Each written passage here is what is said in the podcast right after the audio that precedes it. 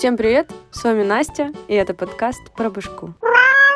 Сегодня говорим о сонном параличе. Что это такое? Это те самые минуты, которые длятся вечность, когда вы ощущаете, что в комнате находитесь не только вы, но и все потусторонние силы мира. В этот момент человек находится в сознании, но не способен пошевелиться и заговорить. И на 100% ощущает чужое присутствие в комнате. Также он чувствует, что кто-то или что-то давит ему на грудь, например, какой-нибудь огромный мохнатый кот-бегемот, или кто-то его душит или тащит вниз, и все эти ощущения вызывают дикий страх, потому что...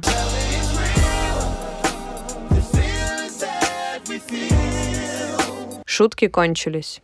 Но что же это на самом деле, если не черная магия? Так, сонный паралич — это состояние, которое возникает в момент пробуждения или засыпания. Несколько секунд или минут на грани сна и бодрствования. С точки зрения физиологии, сонный паралич — это включение быстрого сна в бодрствование. То есть вы спите и не спите одновременно. От чего он может появиться? Он может быть последователем всяких наркотрипов, так как вещества очень сильно влияют на ЦНС, и это приводит к разладу сна, либо это может происходить в период полового созревания, когда гормоны сильно бушуют, либо в период очень сильной эмоциональной и физической нагрузки. Но тут, опять же, это неудивительно, потому что при сильном стрессе с телом вообще может твориться все, что угодно и с головой в том числе. Здесь важно отметить, что, как правило, сонный паралич присущ только молодым людям, потому что именно в этом возрасте люди испытывают наибольший стресс, наибольшую эмоциональную физиологическую нагрузку, а также наше любимое недосыпание. Но, если честно, уже не наше. Я все время забываю, сколько мне лет. Вроде немного прояснили, не так сложно и не так страшно, как оказалось. Но есть еще одна причина, которая может вызывать сонный паралич. Это нарколепсия. Вот нарколепсия — это уже заболевание центральной нервной системы, которое характеризуется сложными расстройствами сна. Тогда в этом случае сонный паралич будет симптомом этого заболевания. Но в случае, если сонный паралич не является признаком нарколепсии, то ничего страшного в нем нет, как бы с точки зрения физиологии. Но вот с точки зрения психики, в моменте, когда на тебе что-то сидит огромное, черное, мохнатое, это даже очень и очень страшно. Как же себя вести, когда вдруг такое случилось? Ну, естественно, в моменте ничего ты не сделаешь, вот. Но когда ты это все пережил, самое простое, что тут можно как бы сказать, предупрежден, значит вооружен. Что я имею в виду? Если вы вдруг уже когда-то пережили такую приколюху, то попытайтесь не откреститься от нее, а элементарно погуглить, что это может быть с точки зрения науки, а не мистики. Как вообще просто получилось. Даже к терапевту идти не нужно. Ну и как бы больше мне тут добавить нечего. Потому что если вы испытываете подобное ощущение первый раз, то тут как бы не можешь быть предупрежден, если до этого никогда ничего не читал и не слышал. Зато на второй раз уже, конечно, должно быть полегче. Также хочу рассказать, что делать, чтобы такого вообще не происходило. Первое и основное, не спите на спине, ребята. No, no, no, no, baby, no, no.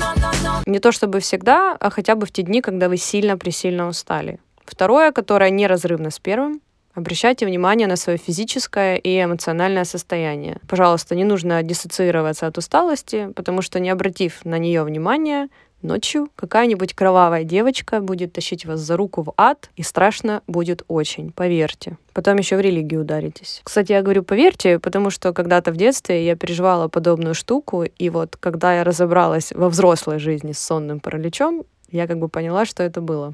Кстати, о кровавых девочках. Я проводила опрос в Телеграме, спрашивая, бывало ли такое, что люди просыпались от того, что кто-то мохнатый сидит у них на груди, или какие-то люди сидят рядом с их кроватью, тяжело дышат и гладят по рукам. И тема откликнулась у многих похожим сюжетом. И тут я задумалась, почему этот сюжет у многих похож, а дело все в том, что у всех типов видений одинаковые культурологические корни. В очень многих сказках и верованиях разных народов есть история о злобных существах, начиная от ведьм и домовых до всяких демонов, джиннов или оживших покойников, которые по ночам пробираются в комнату, садятся человеку на грудь и начинают пугать, мучить, душить его. И поэтому нашему мозгу проще всего нарисовать подобную картинку. Так, вернемся еще к тому, как бы это все предотвратить. Третья штучка, которую можно сделать, это старайтесь ложиться спать в одно и то же время. Сделайте свое место для сна супер удобным. Купите классную ортопедическую подушку, купите большую подушку, чтобы ее обнимать, когда лежите на боку. Охлаждайте комнату перед сном, и будет вам счастье. То есть тут нового ничего не будет, просто соблюдайте нормальный режим сна, потому что сон дает нам возможность отдыхать и не накапливать стресс. Спать надо не менее чем 8 часов в сутки, иначе бабайка ждет свой час под кроватью. На этом у меня все. Всех жду в своем телеграм-канале. Ставьте подкасту, пожалуйста, 5 звездочек. Мне будет безумно приятно.